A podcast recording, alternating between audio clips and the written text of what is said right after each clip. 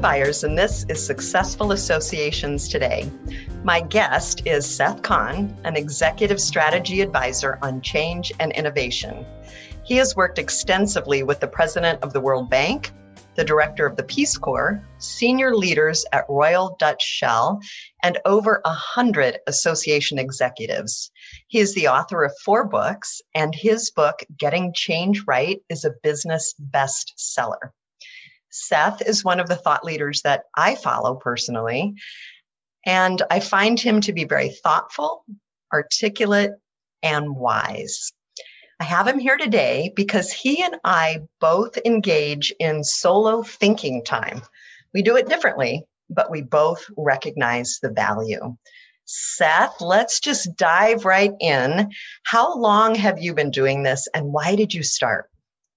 Well, I've been doing it for like decades. Um, I started off as a little kid with my dad taking me into the woods. And um, it was a really special time, the two of us. It was not always filled with conversation, there was a lot of time to appreciate nature and silent walks and enjoyment together. And I think that was the beginning for me. And so the wilderness became a place that I retreated to when I felt like I needed to think clearly and not have the demands of everyday life on me. So there's a difference between you and I in this regard. I also uh, love nature. I love hiking. I love getting outdoors. I think there's a lot of mental health benefits and certainly a lot of research on the mental health benefits. But I prefer access to indoor plumbing while you really head off into the woods. So tell me about that dynamic for you. I like sleeping on the ground um, it does something special for me. In fact, I was at the Acropolis in Athens, Greece once, and I lay down on the ground. And I remember the guard coming up to me saying, You can't do that, sir. like, I'm not taking a nap. I'm communing with nature. Sorry, you can't do that. is it the is it just that you really are off the grid and you're away and there's no distractions Yes, it is. There's no no texts are coming through, no emails coming through. There's no way to communicate. I have I set up a protocol with my wife so she knows that I'm safe, you know. And um, and when I, recently I've been going into Shenandoah National Park, which has the added feature that they you have to fill out a backcountry camping form, tell them where you are, and so if someone you know if they want to find you, they can come and get you. And I actually like that. It's kind of like guardrails on the experience. Um, but uh, yeah, it is about getting off the grid for me. So, how do you benefit from the habit and how does your work benefit? Well, for me, it's a real time to just let go of everything and check in with myself. Um, you know, there's so many different. I mean, I'm a, I'm a father, I'm a husband, I'm an entrepreneur, I'm a consultant, um, I'm involved in political activity, racial equity activity. I have all these roles.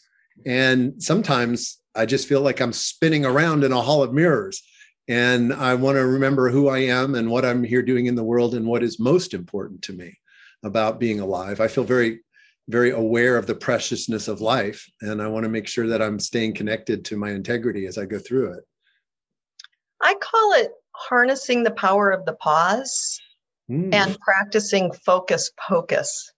Focus pocus. Focus pocus. It is All the right. magic, the magic that happens when you really kind of make sure things are in focus so that you don't so that you don't lose sight of what's important. I think it's very, very easy to be busy, but not necessarily busy doing the right things or things that really matter. And, you know, when everything is said and done and I get to the end of this life, I really want to have made a difference and I want to have focused on things that are important. And one of the obstacles that I hear from executives about even just setting aside some solo thinking time in the office when we still were in the office is that they were just too busy. And I think we're too busy not to take time off. Oh, I like that. Yeah, I agree with you. I think, you know, a good friend of mine used to say, you got to hurry up and slow down so you can go faster.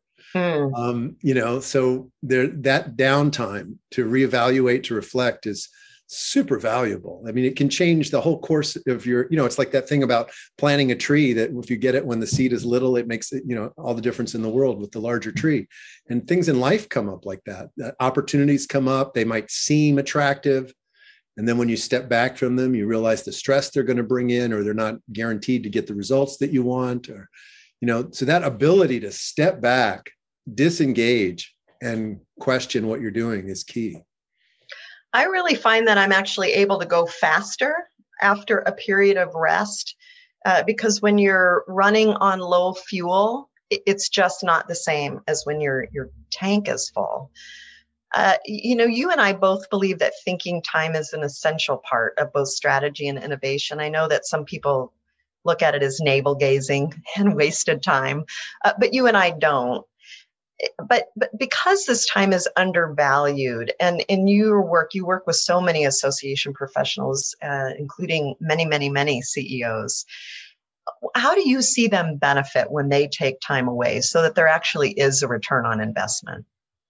Well, you've already said one, which is the energy recoup. So, you know, and it's a good thing because if you go away for three days, you come back to three days worth of email. You want to have you want to have more than enough energy to plow through that. You don't want to feel like it's a wash, you know. but then there's but then there's the important decisions and uh, listening to the still small voice inside. How many times have I plowed through that still small voice only to regret it later? I can't count them. Um, but when you take that downtime, that's what comes up. That's what's that's what's in the foreground. Well, I think a lot of ideas break through in stillness and solitude and quiet but because that's not what we practice on a regular basis you know we sometimes we're on a hamster wheel and we're frantic and we just got to get to the next thing. We got to get to the next board meeting and we got to prepare a budget and we got to do this and we got to do that. And so it's really hard to measure the return on investment because the return isn't always tangible. Sometimes it is intangible.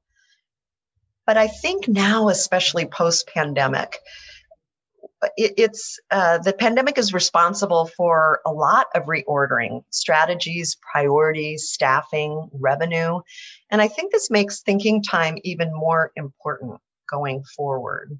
So how can we how can we harness uh, this quiet solitude and get rid of the habits that that really reward and recognize busyness? Yeah. Well, so you're asking like what do we do on the retreat to to harness that energy or are you asking before and after the retreat? How do we value Actually, both. Why don't you why don't you let's let's talk about all of it. Okay. Um, well, first off, you know, what takes place during the retreat? Um, this is an area because I've done it, I don't know, hundreds of times at this point in my life that I've explored deeply because I've gone on retreats where nothing happened, you know, and um, when you're in that space what i mean for me it's in a tent in the woods. For you it might be in a resort room in a hotel. When you're in that space um, it just feels like normal life. It doesn't feel like something special is going to happen there or that you're going to get the deep dive that you're looking for. And uh, if you're not careful it can be like that all the way through. So i have rituals that i do that set the time aside and say this is this is sacred time for me um, and I found that for me, it's really important to conduct those rituals. Just like when I go on a trip, you know, when I when I walk into the hotel room, one of the first things I do if I'm not running off to a meeting is unpack. And that's a ritual that grounds and says, I'm here now. This is my base. You know, and when I come home, I unpack and do my laundry as soon as I possibly can because it says to me, I'm home now. This is now, I'm back with my family. I've changed the environment I'm in. And those rituals, as kind of mundane as they are, are the transition zone for me from one to the other. Um, with my camping trips, I always keep a list of things that I learned on a trip. And sometimes that means buying supplies. Like I, on my last trip, I, am a, I'm a light camper, so I go into ultralight, you know, taking as little as I can. I had this little plastic fork and spoon, and that was all I took and I was stirring up my uh, morning oatmeal, and my plastic fork just melted right in the oh. pan. And I was like, "Oh, get a metal one, Seth." I was like, so I came back and I bought a metal. You know, it's like you're talking like two dollars here. It's not a big expense, but you know, right. um, I bought a, a, special set for you know stuff. There's always things like that. Uh, I discovered that my water purifier only uses lithium batteries. So I always take an extra set of batteries in the woods, but now I know if they're not lithium, they're not going to help with my water purifier. Um, so it's like it's like that transition zone of unpacking putting the laundry away looking at my to-do list what do i learn? What do i need to buy?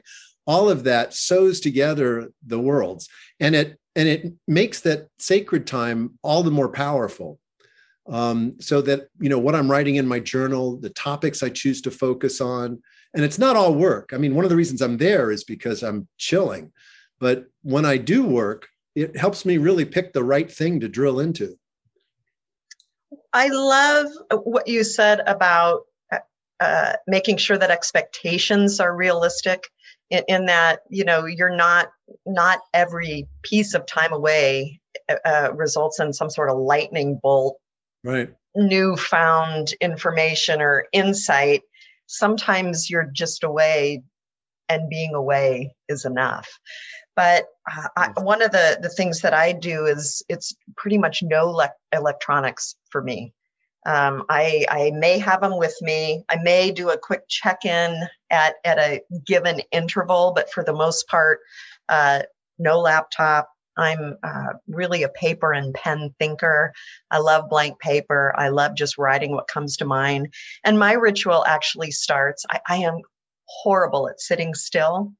So all of my retreats sit, I, start by sitting still for 10 mm. minutes.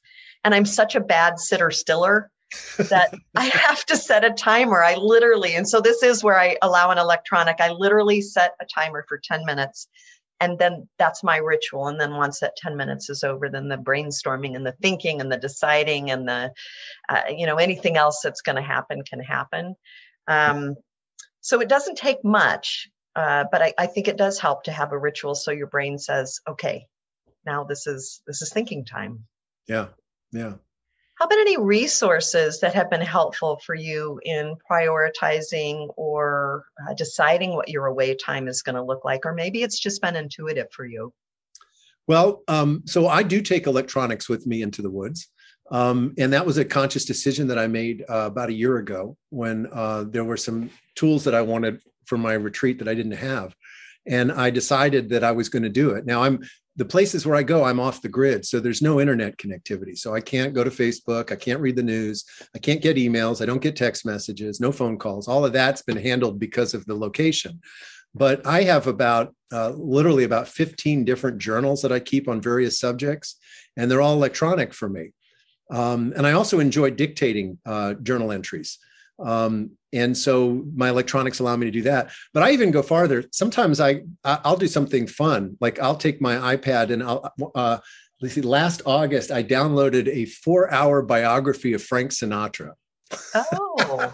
so there I was in the middle of the Adirondacks in my tent at night, every you know, crickets and owls outside, and I'm in in like whatever that was, like 1950s Las Vegas, you know. I'm like, love it. it. I have been wanting to watch that biography for years, and I never had the time. So I thought, why don't I just download it? Maybe, and I did, and it became a real source of pleasure for me. It was like an indulgence that I had on my trip.